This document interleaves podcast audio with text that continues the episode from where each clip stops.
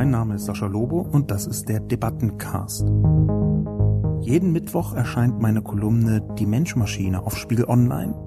Die Redaktion sucht mir dann eine Handvoll Kommentare, vor allem aus dem Spiegel Online Forum raus, und hier im Debattencast reagiere ich darauf. Guten Tag, liebe Freunde des Podcastens an sich. Herzlich willkommen zu meinem Debatten- und Reflexionspodcast. Diesmal zum Thema meiner Kolumne Zukunft wird aus Geld gemacht. Digitales Deutschland steht als Alibi drüber. Ich betrachte ja die Welt in meiner Kolumne immer aus der digitalen Perspektive und nehme mir dabei raus, auch nicht digitale Themen zu verhandeln. Die schwarze Null, das ist eines dieser Themen. Bevor ich aber mitten hinein springen möchte, zunächst in die Zusammenfassung und dann in die Kommentare. Erstmal eine kurze Anmerkung zum letzten Podcast über Medienmisstrauen. Ich hatte dort einen Kommentar als Beispiel benutzt für ein recht weitreichendes Medienmisstrauen von einer Person namens Egoist mit zwei O. Ich habe diesen Kommentar offenbar falsch verstanden. Das schrieb mir Egoist in einer Mail. Das tut mir leid. Ich möchte das hier nochmal richtig stellen. Wenn Egoist der Überzeugung ist, dass ich das falsch interpretiert habe, dann sehe ich das als richtig an. Ich habe das dann falsch interpretiert, vor allem weil er ganz konkrete Vorschläge, Lösungsvorschläge für ein gegen ein Medienmisstrauen macht. Sorry also, das fürchte ich kann passieren, dass man bestimmte Kommentare einfach falsch versteht. Nach dieser kurzen Entschuldigung zur Einstimmung direkt zur Zusammenfassung der Kolumne Zukunft wird aus Geld gemacht. Für Deutschlands Politik ist die schwarze Null zu einer Art Ersatzreligion geworden. In den Sondierungen zu einer möglichen schwarz-gelb-grünen Regierung Jamaika sagen diejenigen, die es eher gut mit ihr meinen. Schwampel sagen diejenigen, die es eher kritisch betrachten, was da geschieht. Schwarze Ampel, Schwampel, ein wunderschöner Begriff, wie ich finde. Auch wenn ich prinzipiell gar nicht dagegen bin, dass was anderes da ist als eine große Koalition. Aber wie dem auch sei, innerhalb der Sondierungen für eine schwarz-gelb-grüne Regierung hat man sich vergleichsweise früh auf die Haltung der schwarzen Null geeinigt. Offenbar. Das waren jedenfalls Medienmeldungen und ich habe diesen Anlass benutzt, Hurra schwarze Null, um äh, persönlich kurz auszuflippen. Unmittelbar danach habe ich die Kolumne geschrieben, um das zu übersetzen. Schwarze Null bedeutet, der Staat gibt so viel Geld aus, wie er gerade zur Verfügung hat. Und das hört sich total clever und klug an und irgendwie auch wirtschaftlich sinnvoll, haushälterisch angemessen. Es heißt aber eben auch, dass der Staat nicht versucht herauszufinden, was müssen wir denn jetzt investieren? Was brauchen wir denn jetzt? Was ist jetzt dringend nötig? Sondern dass er sagt, na, so viel wie nötig muss investiert werden. Ich glaube persönlich aber, und das schreibe ich in der Kolumne sehr deutlich, dass jetzt nicht die Zeit zum Sparen ist. Hauptsächlich benutze ich da das Argument der Digitalisierung, der Wandel, der so wichtig ist, damit Deutschland auch in Zukunft noch ein wohlhabendes Land ist, die EU insgesamt besser dasteht. Dafür ist die Digitalisierung essentiell. Aber dieser Wandel braucht Geld und gleichzeitig kommen noch Dinge dazu wie die Weltpolitik selbst, die gerade jetzt keine einfache Phase hat, um es vorsichtig auszudrücken. Die EU-Krise, Bildung insgesamt, Integration, Migration, Sicherheit und Sicherheitsapparate. Überall dort fehlt aus meiner Sicht Geld. Und zwar so viel, dass man eben nicht sagen kann, hey, cool, schwarze Null. Ich bin mit dieser Haltung nicht gerade alleine. Sogar IWF, also der Internationale Währungsfonds und das Institut der deutschen Wirtschaft, das ist ein arbeitgebernahes wirtschaftswissenschaftliches Institut, mahnen Deutschland zu mehr Investitionen. Das sind also zwei Institutionen, die jetzt nicht gerade bekannt sind als die Lord Siegelbewahrer des Sozialismus und trotzdem schwarze Null. Quasi das Vermächtnis, das dunkle Vermächtnis vom schwäbischen Großsparer Schäuble. Nebenbei das Arbeitgeber nahe erwähnte Institut hat 2014, das habe ich verlinkt auch in der Kolumne, geschätzt, dass je 10 Milliarden Investitionen in Infrastruktur durch den Staat, Beispiele sind da Straßen oder Stromnetz und auch Datenleitungen natürlich, 2,5 Milliarden an zusätzlicher Wirtschaftsleistung zurückkommen. Je 10 Milliarden Investitionen kommen 2,5 Milliarden zurück und zwar jährlich. Es ist also nicht so, dass man 7,5 Milliarden draufzahlt, sondern dass irgendwann das Geld wieder zurückkommt. Das sind nicht meine Zahlen, wie gesagt, von, sondern die von, von Wissenschaftlern, die der Sozialdemokratie tendenziell unverdächtig sind. In meiner Kolumne mache ich dann einen kleinen Exkurs. Einen Exkurs, der, wie ich offen zugeben muss, das haben auch ein paar Leute in den Kommentaren gesagt, so mittelhervorragend reinpasst, nämlich zu der Stadt Neom eine super Future Riesen City, wo alles digital ist, größer als Mecklenburg-Vorpommern soll sie sein, direkt am Roten Meer und bezahlt und aufgesetzt wird das Ganze von Saudi-Arabien, diesem klerikal-faschistoiden Königreich. Das ist, wie ich ja offen zugeben muss, jetzt schwierig, ein direktes Vorbild für Deutschland. Eigentlich ist es überhaupt gar kein direktes Vorbild für Deutschland in ungefähr fast gar nichts. Aber was ich dazu interessant fand, war, dass eine solche Vision eine wahnsinnige Kraft entfalten kann. Dass so eine Vision, wenn man sich das näher anguckt, da soll der ehemalige Siemens-Chef Klaus Kleinfeld Chef von werden, so, so eine Vision für 500 Milliarden Euro, so viel möchte Saudi-Arabien investieren, eine solche Vision richtige gesellschaftliche seismische Wellen aussenden kann. Es ist sehr schwer, nicht nur für mich, sondern auch für Experten, wie ich recherchiert habe, einzuschätzen, ob das für den Raum, den Golfraum tatsächlich eine echte Modernisierung bringt, ob das, das die ganze Region voranbringt oder nur so ein Feigenblättchen eines zutiefst frauenverachtenden und antisemitischen, autoritären, theonationalistischen Staates ist. Das ist für mich schwer zu sagen, für Experten, wie gesagt, auch nicht ganz leicht äh, zu sagen, weil man dazu bemerken muss, wie ernst der gegenwärtige Wandel in Saudi-Arabien gemeint ist. Aber darum geht es mir gar nicht so sehr.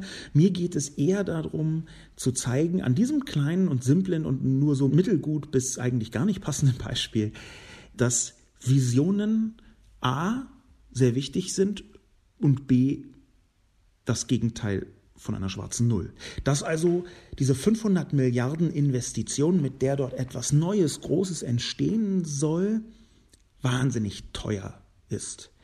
Die Zukunft wird aus Geld gemacht, schreibe ich dann, und schwarze Null, das, was jetzt gerade beschlossen worden ist von der vermutlichen kommenden Bundesregierung, schwarze Null heißt Antivision. Schwarze Null ist exakt das Gegenteil von Vision und das in einer Zeit, wo, wie ich ausführe, eine ganze Reihe von verschiedenen sehr wichtigen Investitionen gemacht werden müssten. Denn während Deutschland völlig unbestreitbar ökonomisch sehr gut dasteht, die Wirtschaft also brummt, wie man manchmal etwas plump sagt, während das so ist, haben wir eine katastrophale Verkehrsinfrastruktur. Katastrophal muss man hier immer im Verhältnis sehen.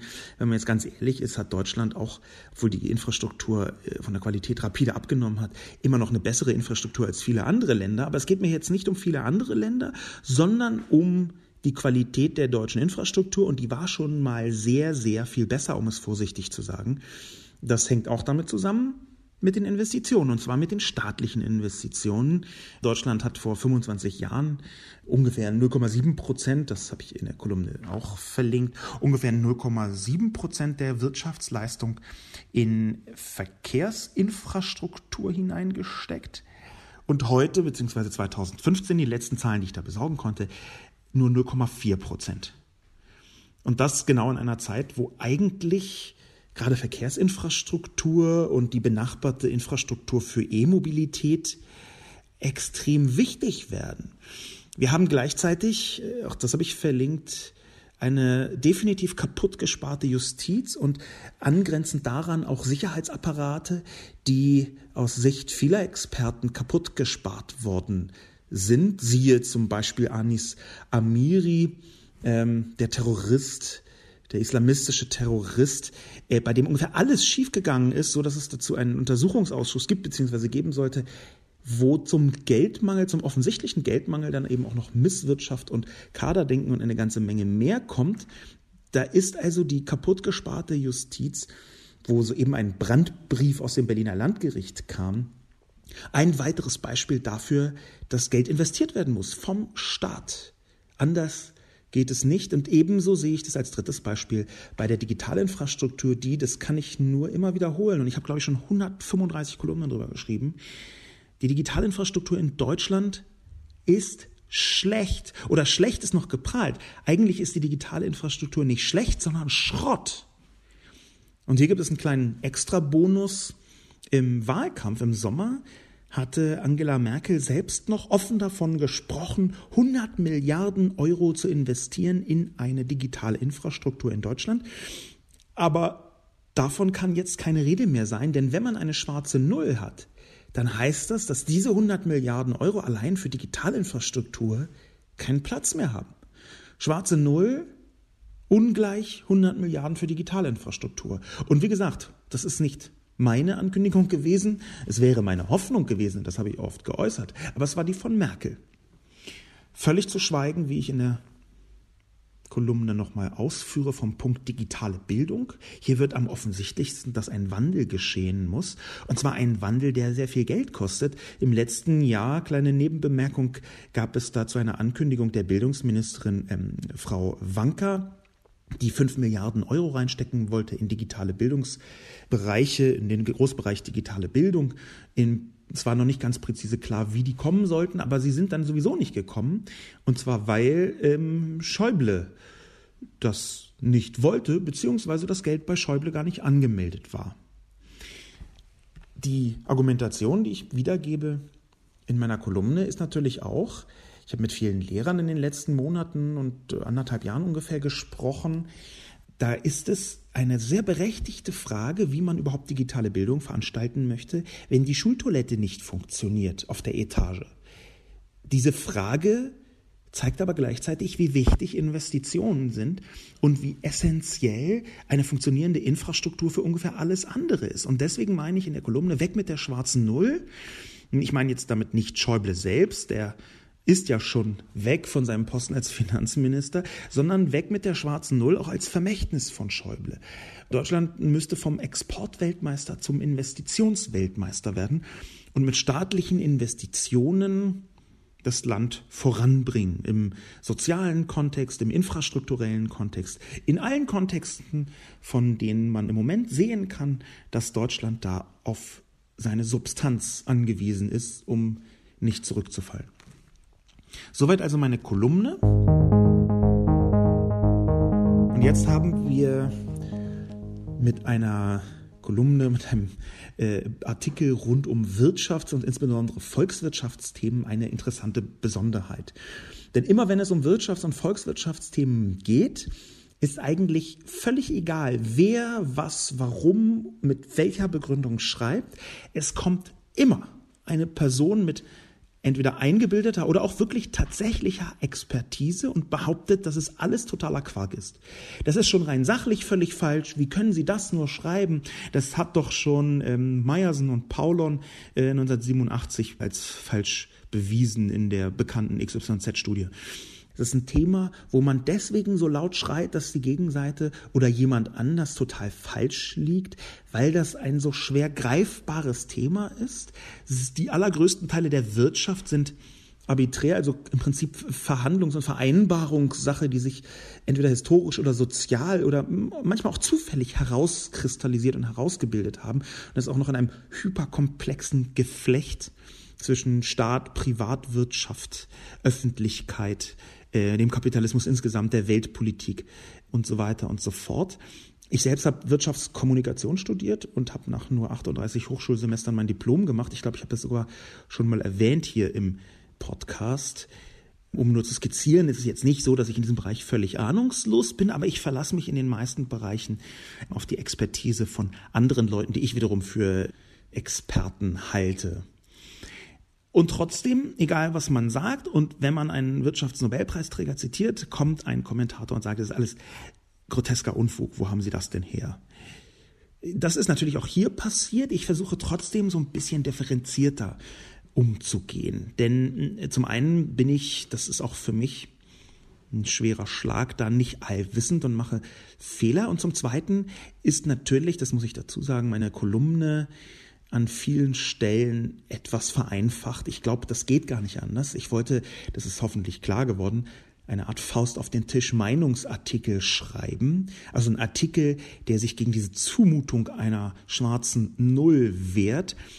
Und da ist, wenn etwas so komplex ist wie das Wirtschaftssystem, natürlich häufig eine Vereinfachung notwendig. Und gleichzeitig kann man mit Vereinfachungen äh, Leuten auch Unrecht tun. Das ist ja fast selbstredend klar. Aus meiner Sicht ist das Wirtschaftssystem so mega komplex, dass auch nur einigermaßen treffende Vorhersagen, was warum passiert, wenn man was tut, fast unmöglich geworden sind. Aber es geht ja gerade um Vorhersagen, wenn man zum Beispiel politische Handlungen und Maßnahmen versucht umzusetzen oder nicht umzusetzen, wie bei der schwarzen Null. Und zugleich, und auch das ist ein Grund, warum da so viele Leute totaler Quark rufen, wenn man irgendwas sagt, oder sachlich falsch.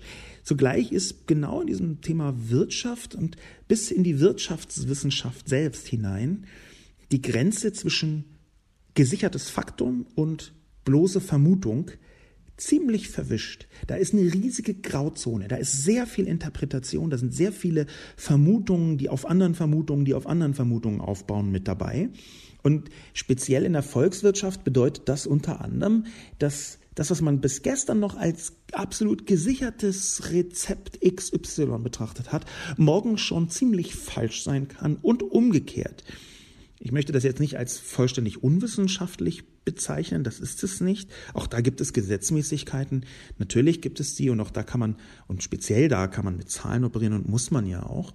Aber genau das ist in der Diskussion etwas, was, glaube ich, viel zu häufig falsch betrachtet wird.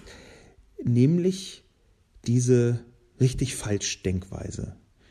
Ich glaube, es geht viel mehr um Interpretationen, es geht viel mehr darum, dass Rezepte, die man anbietet, ähm, Möglichkeiten sind. Und das versuche ich in der Diskussion jetzt auch mal so ein bisschen zu betonen und ein bisschen intensiver hineinzubringen. Das gilt übrigens umso mehr, dass sich Erfolgsrezepte verwandeln können in den Zeiten der digitalen Vernetzung, wo ganze Branchen sich virtualisieren, wo Investment- und Börsenbewegungen nach anderen Kriterien funktionieren als 20, 30 Jahre vorher. Ich sehe, dass es eine Grundproblematik gibt, die ich in meiner Kolumne höchstens nebenbei habe anklingen lassen, aber eigentlich nicht erwähnt habe. Das hätte ich vielleicht tun können, aber es gibt im Bereich Staatsschulden, darum geht es ja, eigentlich zwei Schulen, etwas vereinfacht gesagt, zwei Schulen zum Thema Staatsschulden. Ich gehöre der dritten an, was so ein bisschen sich anhört wie ein schlechter Scherz, aber nicht völlig falsch ist. Denn der große Begriff, der in der Kolumne nicht vorkommt, aber um den sich im Prinzip alles dreht, ist Austerität. Ein Begriff, der ungefähr mit der Griechenland-Krise, mit der EU-Finanzkrise exponentiell viel häufiger in die Medien gekommen ist. Austerität heißt ganz ungefähr übersetzt Sparsamkeit, also man versucht einen ausgeglichenen Haushalt herzustellen, man versucht die Staatsschulden zu reduzieren, man versucht haushälterische Vernunft walten zu lassen. Und diese beiden Schulen, von denen ich sprach, sehr, sehr grob vereinfacht, sind, es gibt Leute, die sind für Austerität und es gibt Leute, die sind gegen Austerität. So, so kann man das vereinfachen. Persönlich sitze ich da ziemlich zwischen den Stühlen, weil ich sehr glaube, dass es darauf ankommt und dass es noch eine ganze Vielzahl von verschiedenen anderen Faktoren angeht, als nur entweder das eine oder das andere. Aber ich gebe auch zu, dass ich tendenziell, das merkt man in der Kolumne auch überdeutlich, austeritätskritisch eingestellt bin. Ich sitze also zwischen den Stühlen, aber näher an dem einen Stuhl als an dem anderen. Es gibt aber, was Austerität angeht, in meiner Kolumne eine sehr wichtige und besondere Abweichung, denn die allermeisten Diskussionen um Austerität drehen sich darum, ob der Staat in Zeiten der wirtschaftlichen Schwäche eher sparen sollte, so wie zum Beispiel Schäuble das von Griechenland verlangt hat, oder investieren sollte, so wie das in anderen Ländern Krisen geschehen ist. Austerität also als Rezept gegen Rezession und nun unterscheidet sich meine Kolumne, und deswegen kommt dieser Begriff auch in erster Linie nicht so vor, unterscheidet sich meine Kolumne dadurch, dass es im Moment Deutschland sensationell gut geht. Es fließen ja wahnsinnig große Steuereinnahmen. Es gibt ein Plus. Rein ökonomisch geht es Deutschland also sehr gut. Sozial, da kann man lange darüber diskutieren, beziehungsweise muss man gar nicht. Hm, gerade war die Zahl da, dass bis zu einem Fünftel, soweit ich mich richtig erinnere, der Kinder armutsbedroht sind. Aber ökonomisch, wirtschaftlich, von den Unternehmen her, geht es Deutschland gut. Und das wäre dann doch genau die Zeit, in der man sparen kann. Sagt man so. Und ich denke eben nein. Ich glaube das nicht mit den Begründungen, die ich eben gegeben habe. Ich glaube also, man sollte jetzt sofort 100 Milliarden Euro Schulden aufnehmen. Das ist ein reines Beispiel. Das kann noch mehr sein.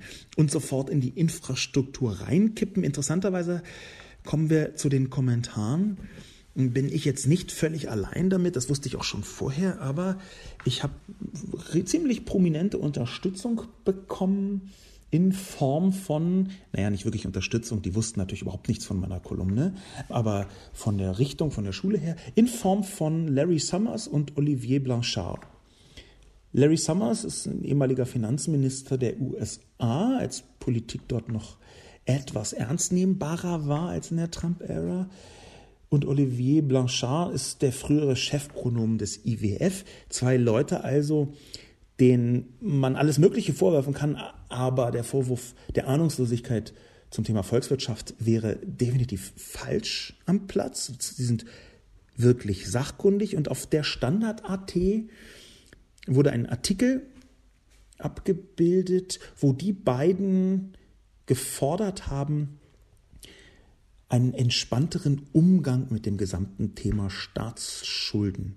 Ich zitiere, die neuen wirtschaftspolitischen Realitäten sprechen zumindest dafür, den Schuldenabbau langsamer als derzeit geplant anzugehen und stärker auf schuldenfinanzierte Investitionen zu setzen.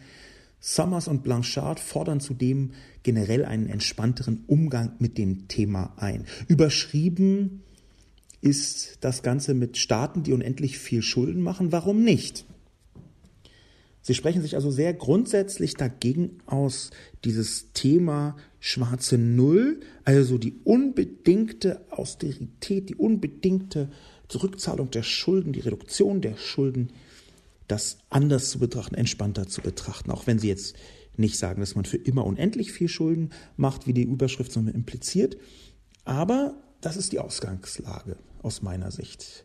Wir haben Leute, die darüber nachdenken, anders mit Staatsschulden umzugehen und stattdessen Investitionen in Infrastruktur per Schulden zu finanzieren, die nebenbei gesagt im Moment wahnsinnig wenig kosten. Es ist für Deutschland eine Niedrigzinszeit und zwar so niedrig, dass Deutschland sogar damit Geld verdienen kann, Geld aufzunehmen. Das ist zugegebenermaßen Sonderfall, da kann man jetzt nicht drauf bauen, dass es die nächsten 30 Jahre so bleibt. Aber im Moment ist der Geld so billig, dass ein sehr guter Zeitpunkt wäre, um auf Kredit zum Beispiel eine vernünftige IT-Infrastruktur, eine vernünftige Datenleitungsinfrastruktur in Deutschland zu finanzieren. Bei den Kommentaren mit am witzigsten war, dass der Verein C-Netz, das ist so ungefähr der Internetverein der CDU, meine Kolumne verlinkt hat und zitiert hat, dass in ungefähr jeder Hinsicht die bekloppteste Zeit zum Sparen sei. Das haben sie auf Twitter getan und auch auf Facebook. Das fand ich deswegen lustig, weil die CDU ja selbst äh, die Partei der schwarzen Null ist und das ganz gut zeigt, dass da Diskussionen stattfinden. Einer der Gründe übrigens, warum ich diese Kolumne geschrieben habe, ist natürlich, dass Spiegel Online da äh, schon medial Beachtung findet, natürlich auch in den Parteien, die gerade verhandeln. Und da dachte ich, das ist gar nicht falsch, wenn man gegen die schwarze Null wettert, das genau jetzt zu tun, während die verhandeln. Das nur nebenbei. Jetzt zu den Kommentaren außerhalb dem Spiegel Online Forum. Felbert 2 schreibt, Die schwarze Null bedeutet vor allem weniger Schulden. Dies bedeutet jedes Jahr weniger Rückzahlungen an Banken mit der Folge, dass mehr Geld vorhanden ist für Investitionen. Was soll daran falsch sein? Diese Frage habe ich eigentlich eben schon beantwortet. Der Hauptpunkt ist, dass Investitionen in Infrastruktur jetzt getätigt werden müssen, auf dem Höhepunkt, auf dem vorläufigen Höhepunkt eines Wandels, wo sie gebraucht werden wenn wir erst Geld zurückzahlen als Staat, dass irgendwann mehr Geld vorhanden ist für Investitionen, dann kann es einfach schon zu spät sein. Züge können abfahren, beziehungsweise wenn man nicht investiert, eben nicht. Meiner Ansicht nach ist diese Frage deswegen nicht ganz legitim. Was soll daran falsch sein? Nun, aus meiner Sicht ungefähr alles. Es gibt einen häufigen Fehler, den Privatpersonen tun, der mir auch schon manchmal unterlaufen ist, dass man zu stark staatliche Finanzbedingungen mit denen von Privatpersonen vergleicht. Das ist nicht vollständig zu vergleichen, was später bei den Kommentaren auch noch deutlich wird. Peter Grübel schreibt, der Weg in die Schuldenfalle. Die schwarze Null ist eben keine Ersatzreligion, sondern echte Zukunftspolitik. Man sollte seinen Kindern nicht nur einen großen Berg Schulden hinterlassen, der aktuell übrigens immer noch bei 2,3 Billionen, ja keine Milliarden Euro liegt. Wenn der Staat für sinnvolle Investitionen Geld braucht, soll er das durch Steuern einnehmen. Es gibt so Kommentare, da weiß ich gar nicht, warum ich eine Kolumne schreibe, weil im Prinzip da nur nee, stimmt alles nicht, ist genau das Gegenteil. Das ist so einer. Ich versuche ja gerade zu erklären, warum aus meiner Sicht die schwarze Null keine Zukunftspolitik ist. Nebenbei Staatsschulden, das ist ein sehr häufiges und auch nicht volltreffendes, aber eben angenehmes, für mich angenehmes Beispiel. Japan hat unfassbar viel mehr Staatsschulden als die Bundesrepublik, um es vorsichtig zu sagen, nämlich, wenn man das so prozentual betrachtet, mit weitem Abstand die höchsten Staatsschulden weltweit. Mehr als Griechenland äh, übrigens, prozentual betrachtet von der staatlichen Wirtschaftsleistung. Und trotzdem geht dort die Welt nicht unter, was nämlich zeigt, dass Staatsschulden immer eine sehr relative Angelegenheit sind. Ich glaube persönlich, dass die schwarze Null gar nicht so sehr nur ein haushalterischer Trick ist oder ein haushalterisches Ziel, meine ich, sondern auch ein Trick, um die Priorisierung von Geldern mit einer angenehmen Begründung zu versehen. Dass ich also sagen kann, oh meine Güte, wir hätten echt gerne hier 100 Milliarden in Glasfaser investiert. Das ist auch wäre total dringend, aber leider, leider schwarze Null, dafür haben wir kein Geld. Die Begründung dafür haben wir kein Geld ist immer eine Begründung, die, wenn man von der Politik ausgeht, eine Priorisierung ist ja, wir haben für alles mögliche Geld in diesem Land. Das ist ein, Deutschland ist ein reiches Land. Wir haben sehr, sehr viel Geld. Also geht es nicht darum, dass einfach kein Geld da ist, sondern wie man es benutzt. Das ist banal. Aber mit einer schwarzen Null hat man immer ein Bedrohungsszenario im Hintergrund. Wir dürfen um Gottes Willen doch nicht die schwarze Null gefährden. Hier steht es im Koalitionsvertrag. Also haben wir für X oder für Y oder für Z kein Geld. Das ist also eine Ausrede, in vielen Fällen auch in der letzten Legislaturperiode so benutzt worden. Ist es also eine Ausrede dafür, nicht zu sagen, das möchten wir nicht, sondern sorry, das können wir nicht bezahlen. Das zu diesem Kommentar. Betty B schreibt. Nun ja, will man beim Schuldenmachen nicht die Geldpresse anschmeißen, muss man sich Geld leihen oder aneignen, das man sonst nicht hätte. Schwarze Null bedeutet somit nicht Geld leihen und Schulden machen, sondern Ausgaben beschränken oder sich Geld aneignen. Und da wären wir bei den Steuern. Wenn der Staat mehr Steuern erhält, kann er unter der Vorgabe schwarze Null selbstverständlich mehr investieren als bei stagnierenden oder sinkenden. Auch könnte man die Ausgabenstruktur verändern und somit gezielt in gewünschte Bereiche mehr investieren. Das wäre selbst unter der Herrschaft der Reichenschützerin Merkel möglich, wenn diese zusammen mit den FDP-Lern Sozialausgaben streichen würde. Ob es aber mit dem Quartett zu Belastungen der Superreichen kommt, das ist wahrlich zu bezweifeln, denn es merkelt eben immer noch. Diesen Kommentar habe ich in seiner Tiefe nicht verstanden, weil er ein bisschen reproduziert, was ja nie jemand bestritten hat ähm, man muss eben sich Geld leihen. Ja, genau. Wenn man bei Schulden machen die Geldpresse nicht anschmeißen möchte, muss man sich Geld leihen. Exakt. Genau das, was ich sage. Ich plädiere dafür. Ja, wir wollen uns Geld leihen. Das Thema Steuern habe ich nicht angesprochen, weil das dann gleich äh, ungleich komplexer wird und auch ein bisschen, wie man zugeben muss, noch schwieriger äh, vorherzuberechnen, was genau wie passiert, wenn welche Steuern wo zu welchem Zeitpunkt wie erhöht oder gesenkt werden. Mm, auch wenn das sehr eng miteinander verknüpft ist, habe ich das deswegen umfahren, absichtlich umfahren, sondern davon gesprochen, hey, wir leihen uns Geld. Aus meiner Perspektive würde sich für Deutschland exakt nichts ändern, wenn Merkel jetzt beschließen würde, beziehungsweise die Regierung, die kommende Regierung beschließen würde, 100 Milliarden Euro an Schulden aufzunehmen. Es würde nichts an der Bonität ändern, es würde nichts am europäischen Finanzgefüge ändern, es würde nichts an, also aus meiner Sicht wirklich gar nichts ändern. Das ist tatsächlich eine Vermutung. Ich habe ja vorher schon gesagt, es gibt da sehr viel Vermutungen in diesem Bereich der, der Wirtschaft, der Volkswirtschaft. Und das gebe ich auch offen zu. Das, wogegen ich mich ein bisschen wehre, ist die Argumentation der Gegenseite, das sei falsch. Nein, die Gegenseite vermutet, es ist anders. Ich vermute, es ist so. 100 Milliarden mehr Schulden interessieren die Finanzmärkte gar nicht. Das ist übrigens ein interessanter Nebenhinweis. Wenn Japan mit einer absurd hohen Staatsverschuldung trotzdem noch funktioniert, nicht zusammenbricht und andere Staaten mit einer niedrigeren Staatsverschuldung bereits maximale Probleme bekommen oder sehr große Probleme bekommen, dann hängt das aus meiner Sicht auch mit dem Vertrauen in die Wirtschaftsleistung, beziehungsweise vor allem mit dem Vertrauen in die Wirtschaftsleistung zu. Und da steht Deutschland so da, dass meine Ansicht wäre, auch mit 100 Milliarden Schulden mehr würden sich immer noch viele Investoren finden, die da investieren wollen. Nebenbei gesagt ist Deutschland so mit 50 Prozent Auslandsschulden und 50 Prozent Nicht-Auslandsschulden auch äh, völlig akzeptabel aufgestellt. Es ist natürlich leicht nachvollziehbar, dass Schulden von einem anderen Land, so wie das bei den USA mit China zum Beispiel ist, die USA sind absurd hoch bei China verschuldet, dass die nochmal eine, eine andere und nicht unbedingt angenehmere Situation darstellen. Der nächste Kommentar Moist von Lipwig schreibt Im Kern sind es zwei unvereinbare Philosophien. Nach gerade im deutschsprachigen Raum verbreiteter Auffassung gleicht die Ökonomie einem Schiff. Wird es mit Schulden überladen, geht es unter.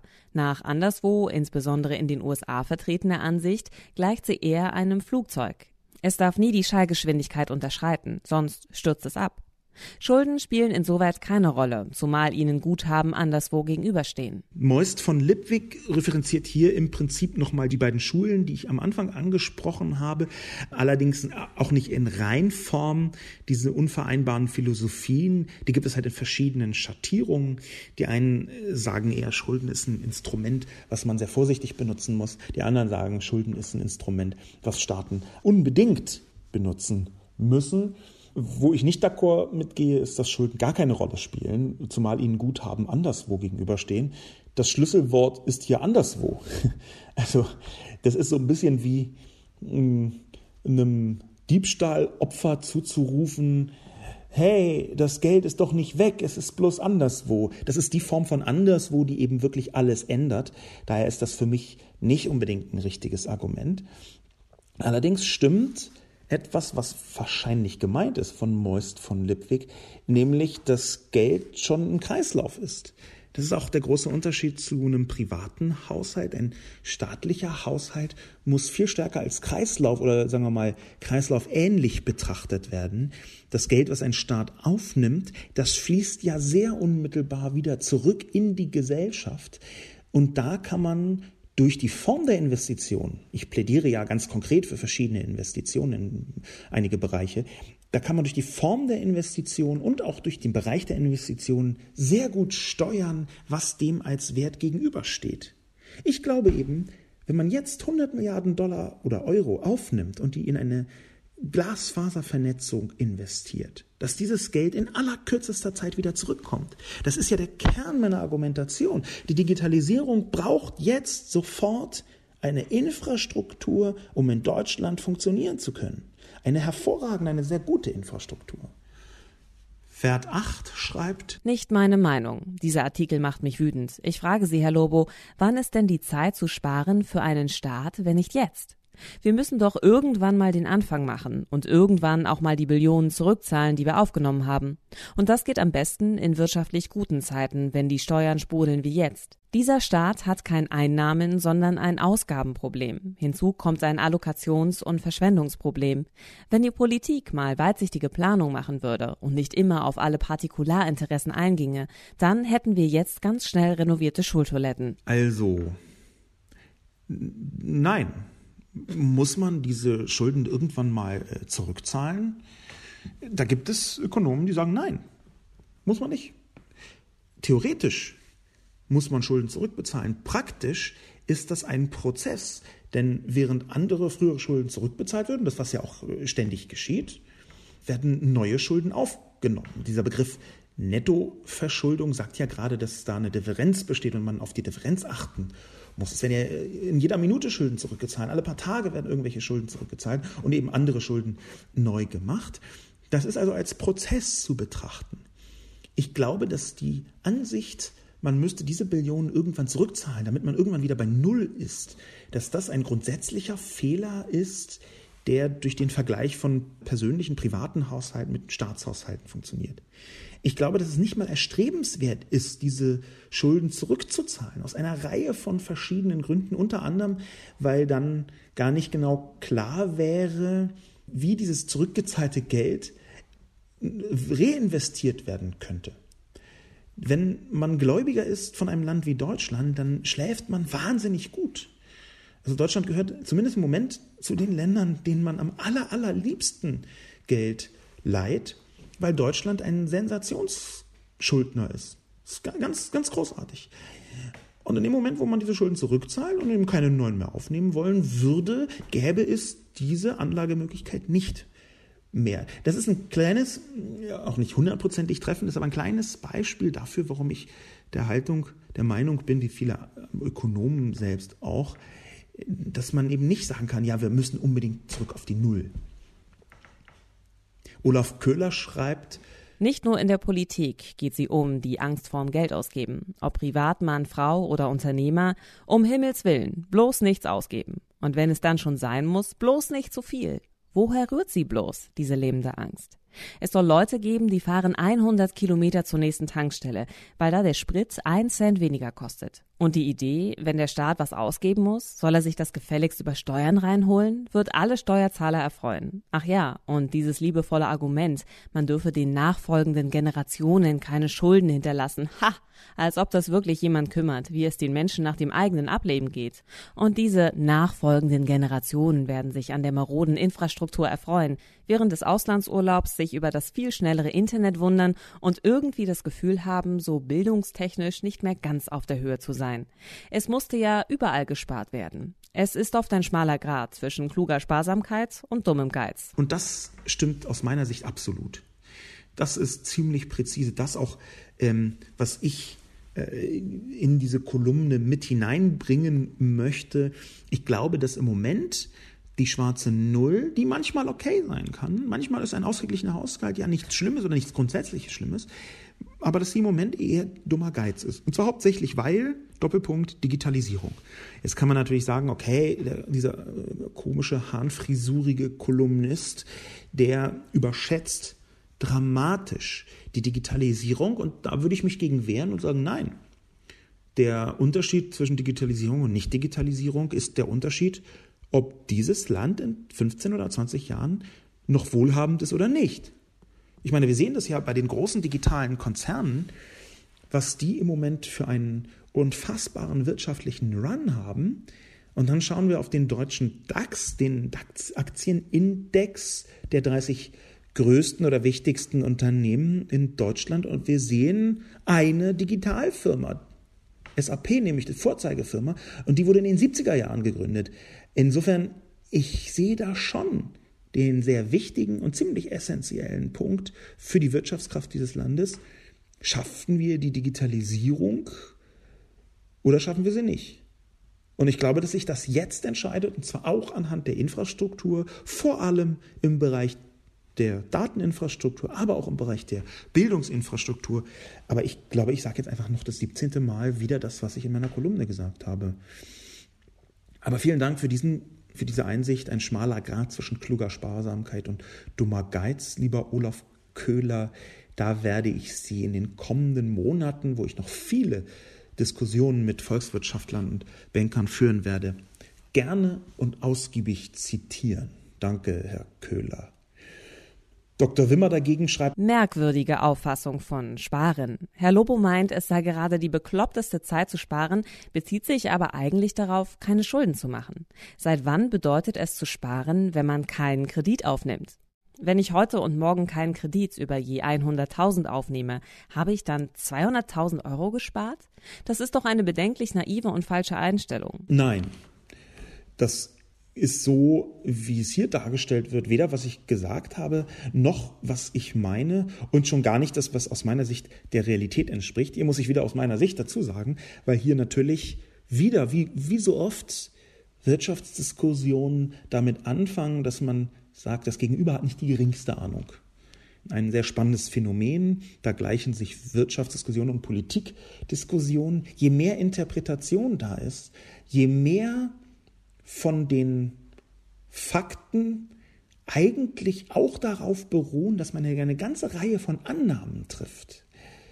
Umso häufiger ist es auch, dass man sein Gegenüber beschimpfen kann mit, du hast überhaupt keine Ahnung.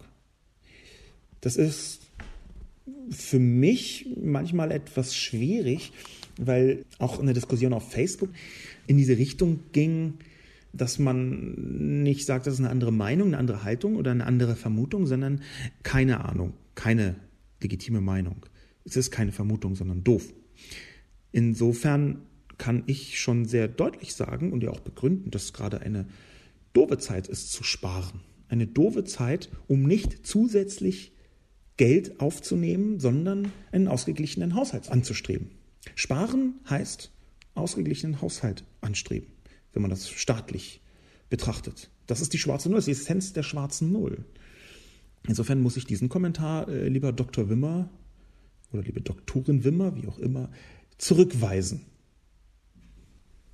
Hans Paar schreibt, verstehe ich nicht. Ich kann dieses ganze Geringe um staatliche Investitionen nicht nachvollziehen.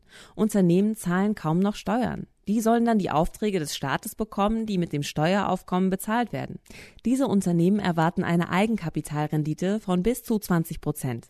Das ist doch alles wieder nur eine Umverteilung von unten nach oben.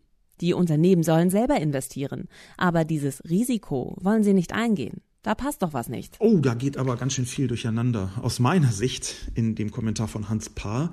Nicht alles ist völlig falsch, aber fast nichts ist ganz richtig. Also ich kann dieses geringe um staatliche Investitionen sehr gut nachvollziehen. Unternehmen zahlen kaum noch Steuern, das stimmt so nicht. Es gibt eine große Unwucht, was Steuerbezahlung angeht. Ja, wenn wir jetzt ein prominentes Beispiel nehmen, wie äh, amerikanische Digitalkonzerne in Europa agieren, wie Amazon oder Google oder Facebook ähm, oder auch Apple, wahnsinnig wenig Steuern zahlen dafür, dass sie irre Umsätze machen, über Schlupflöcher, die die Politik gelassen hat, und zwar oft absichtlich gelassen hat in Europa, dann sehe ich diesen Kritikpunkt, dass Unternehmen kaum noch Steuern zahlen. Aber das gilt ja nicht für alle Unternehmen, sondern es gilt für besondere, ein paar Unternehmen zum einen und zum zweiten hoffe ich, dass diese neue Regierung diese Steuerschlupflöcher auch stopft. Die große Mehrzahl der, der Unternehmen in Deutschland zahlen Steuern und auch nicht wenig. Also die klassischen Mittelständler, diejenigen, die den Wohlstand dieses Landes erwirtschaften, die zahlen jetzt echt nicht wenig Steuern. Das sollte man nicht so einfach abtun. Die sollen dann die Aufträge des Staates bekommen, die mit dem Steueraufkommen bezahlt werden. Nee, nicht die das war eben ein Zitat von Hans Paar, die sollen nicht neue Aufträge bekommen, die sowieso keine Steuern zahlen, sondern es sollen diejenigen Aufträge bekommen, die zur Infrastruktur des Landes beitragen. Und auch hier ist wieder eine aus meiner Sicht falsche Interpretation, Umverteilung von unten nach oben. Ich bestreite gar nicht, dass es in den letzten 30, 40 Jahren in der Tendenz eine Umverteilung von unten nach oben gab. Aber ausgerechnet Investitionen in die Infrastruktur, für die ich plädiere, die wirklich allen nutzt, in Investitionen in die Infrastruktur, in öffentliche und staatliche Infrastrukturen, vor allem sowas wie Schule, Bildung, habe ich geschrieben, das ist für mich das Gegenteil einer Umverteilung von unten nach oben. Und dass natürlich auch ein Unternehmen das dann machen muss, ja, das ist so eine Datenleitung, da geht ja nicht Merkel rum und verlegt Glasfaser, sondern das macht im Auftrag einer Bundesregierung dann am Ende ein Unternehmen. Jetzt etwas vereinfacht, aber das ist die Richtung. Dass natürlich da auch Unternehmen von profitieren, das finde ich absolut legitim und richtig. Die Unternehmen sollen selber investieren, schreibt Hans Paar auch noch. Genau das ist eine, eine, Meinung, die zum Beispiel von der FDP so in Reinwurm vertreten worden ist, was IT-Infrastruktur angeht, um genauer gesagt Dateninfrastruktur, als die FDP das letzte Mal in der Regierung war, unvergessen, nämlich zwischen 2009 und 2013 in deiner schwarz-gelben Koalition. Da haben sie gesagt, wow, hier, hey, Breitband, Internet, das geht doch ganz leicht, wenn die Unternehmen selber investieren und haben auf den letzten Metern sogar den sogenannten Universaldienst gekippt. Das war eine Planung der damaligen Regierung, kam wohl aus dem Parlament als Gesetzesentwurf. Eine Planung, wonach jeder Haushalt in Deutschland, etwas vereinfacht gesagt, ein Megabit pro Sekunde als ähm, Anschluss haben sollte. Das haben sie dann gekippt, weil sie gesagt haben, nein, nein, die Unternehmen investieren schon selbst. Haben sie nicht getan. Ganz offensichtlich nicht getan. Das ist ja ein Teil dieses Debakels, was wir hier als Glasfaserinfrastruktur in Deutschland haben, in Worten, in Zahlen. Da äh, liegen wir 2016, Ende 2016, Zahlen von Februar 2017 vom FTTH Council, Fiber to the Home Council Europe, liegen wir bei 1,6 Prozent in Deutschland. Glasfaservernetzung bis in die Häuser. Und der Durchschnitt in Europa ist knapp unter 10 Prozent. Und wir sind ungefähr auf dem vorletzten Platz in Europa mit dieser grauenvoll schlechten Glasfaserdurchdringung. Auch diesen Kommentar muss ich also mm, so ein bisschen zurückweisen, weil ich ihn nicht differenziert genug finde, um auch nur dafür oder dagegen sein zu können. Der nächste Kommentar kommt von Statistik Man, den wir, glaube ich, auch deswegen ausgesucht haben, weil der Name Statistikman so toll ist. Statistikman. Danke allein dafür, lieber Statistikman, dass Sie diesen Kommentar abgegeben haben unter diesem Namen. Statistikman, ist das nicht genau derjenige, den man sich wünscht, wenn man irgendwie anfängt zu diskutieren im Freundeskreis und irgendjemand kommt mit einer absurden Statistik um die Ecke und sagt irgendwie 79,3 Prozent aller Frauen geben offen zu, da irgendwie, also völlig absurde populistische Fehlinterpretation von irgendeinem Quatsch, den man mal vielleicht betrunken irgendwo gelesen hat dann wünscht man sich doch gerade dazu, geradezu, dass Statistikman um die Ecke kommt und sagt, nein, ich habe hier die Statistik vom Bundesamt für Statistik, äh, Quellenlage Juni 2016, nach der es nicht 79,3, sondern 26,5 Prozent sind im äh, Bundesdurchschnitt und 19,7 Prozent im europäischen Schnitt. Also ich wünsche mir Statistikman häufiger. Sein Kommentar lautet allerdings Fehlinformationen zu Schulden. Wenn man einige Beiträge hier liest, kommt man zu dem Schluss, wenn der Staat Schulden macht und später dafür Zinsen zahlt, so ist dieses Geld unwiederbringlich verloren. Da werden vermutlich Scheine in eine Tonne gestopft und angezündet. Wenn der Staat Schulden bei seiner Bevölkerung macht, dann gehen diese Zinsen auch wieder in den Wirtschaftskreislauf. Und wenn es nicht gerade ein Kleinanleger mit Freibetrag ist, dann kassiert der Staat sogar einen Teil davon als Steuer zurück. Problematisch ist vor allem Auslandsverschuldung. Deswegen ist Italien nicht Griechenland und deswegen ist Japan trotz astronomischer Schuldenhöhe nicht bankrott. Danke Statistikman für diesen Beitrag, der so fast so hätte von mir sein können. Ich habe ja einen Teil davon eben auch schon gesagt. Ziemlich genau das. Schulden sind einfach nicht gleich Schulden. Das ist vielleicht besonders wichtig, immer wieder zu betonen, dass Schulden nicht gleich Schulden sind. Ich hatte vorher schon davon gesprochen, Deutschland hat ungefähr 50 Prozent, äh, ein bisschen weniger, glaube ich, Schulden im Ausland und 50 Prozent Schulden im Inland, äh, was schon deswegen wichtig ist, weil natürlich im Notfall Schulden im Inland ein bisschen anders betrachtet werden als Schulden im Ausland. Das hat auch eine psychologische äh, Wirkung selbstredende psychologische Wirkung. Wenn man in einem Land wohnt, dann wird man da einen anderen Hebel ansetzen im Notfall, als wenn man nicht in einem Land wohnt. Das ist jedenfalls das, was bei der Bewertung psychologisch eine Rolle spielt. Danke also Statistikman. Sie haben Ihrem Namen hier alle Ehre gemacht und zur richtigen Zeit einen sehr richtigen Hinweis gegeben.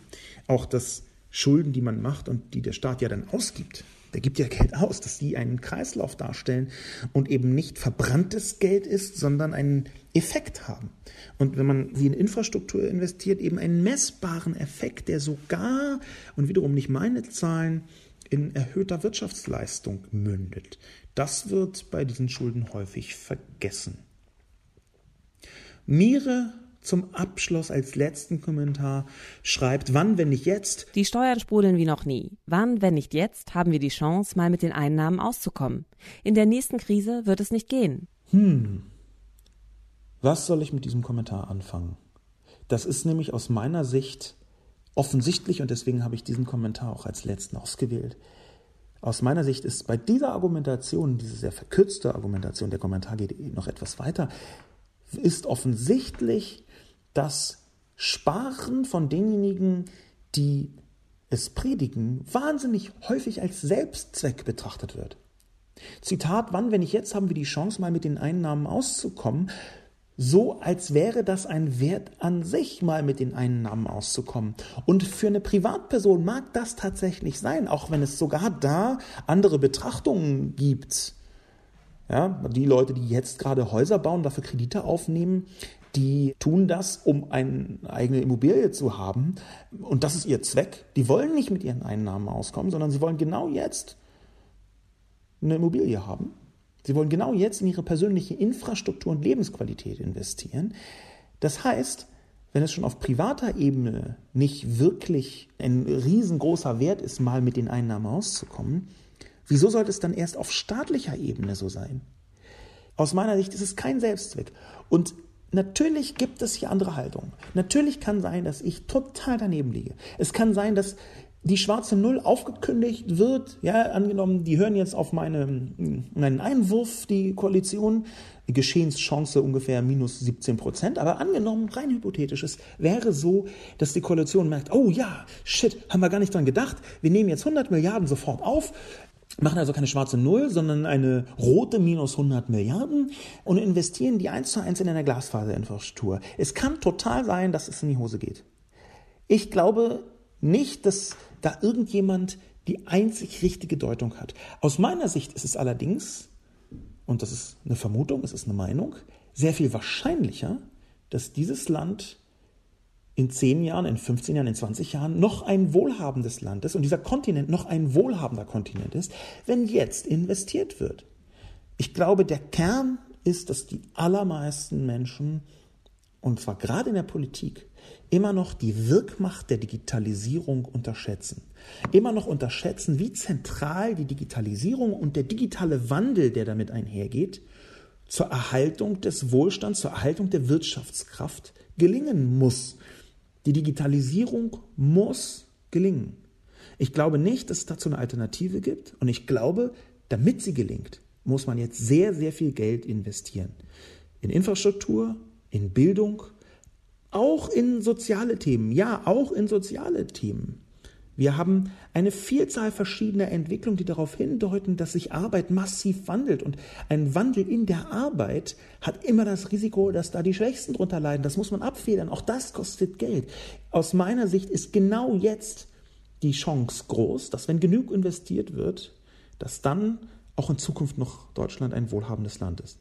Aber wie gesagt, als Abschluss zu Wirtschaftsthemen muss man eigentlich immer dazu sagen, da ist viel Interpretation, da ist viel Vermutung, da ist auch viel Hoffnung, da ist auch viel platt formuliert Eigennutz dabei. Die wenigsten Menschen schlagen Instrumente vor, die ihnen selbst schaden würden. Das muss man vielleicht auch mal so sehen. Natürlich ist das ganze Thema Digitalisierung eins, das mir persönlich sehr nahe ist, von dem ich auch persönlich profitiere. Da werde ich nicht anfangen und sagen, hey, lass den Quatsch mal mit Digitalisierung. Da ist also auch immer eine persönliche Perspektive dabei. Das darf man nie unterschätzen. Das ist bei allen so. Aber genau darum geht es. Das ist meine Interpretation äh, in dieser Kolumne. Und das, was die Gegenseite tut, die auf der schwarzen Null besteht, auch das ist eine Interpretation. Auch das ist nicht die Wahrheit, die einzige Wahrheit, die messbare, realistische Wahrheit. Mein Name ist Sascha Lobo. Und mit diesem Schlussappell der gleichzeitig resignativ zeigt, dass man in bestimmten wirtschaftlichen Bereichen nur sehr schwer in Diskussionen vorankommt. Mit diesem Schlussappell möchte ich mich verabschieden, bedanke mich für die Aufmerksamkeit und wünsche noch viel Freude bei der Diskussion im Freundes- und Bekanntenkreis zum Thema schwarze Null, Austerität, Europa und Investitionen in Infrastruktur auf Staatsschulen. Auf Wiedersehen.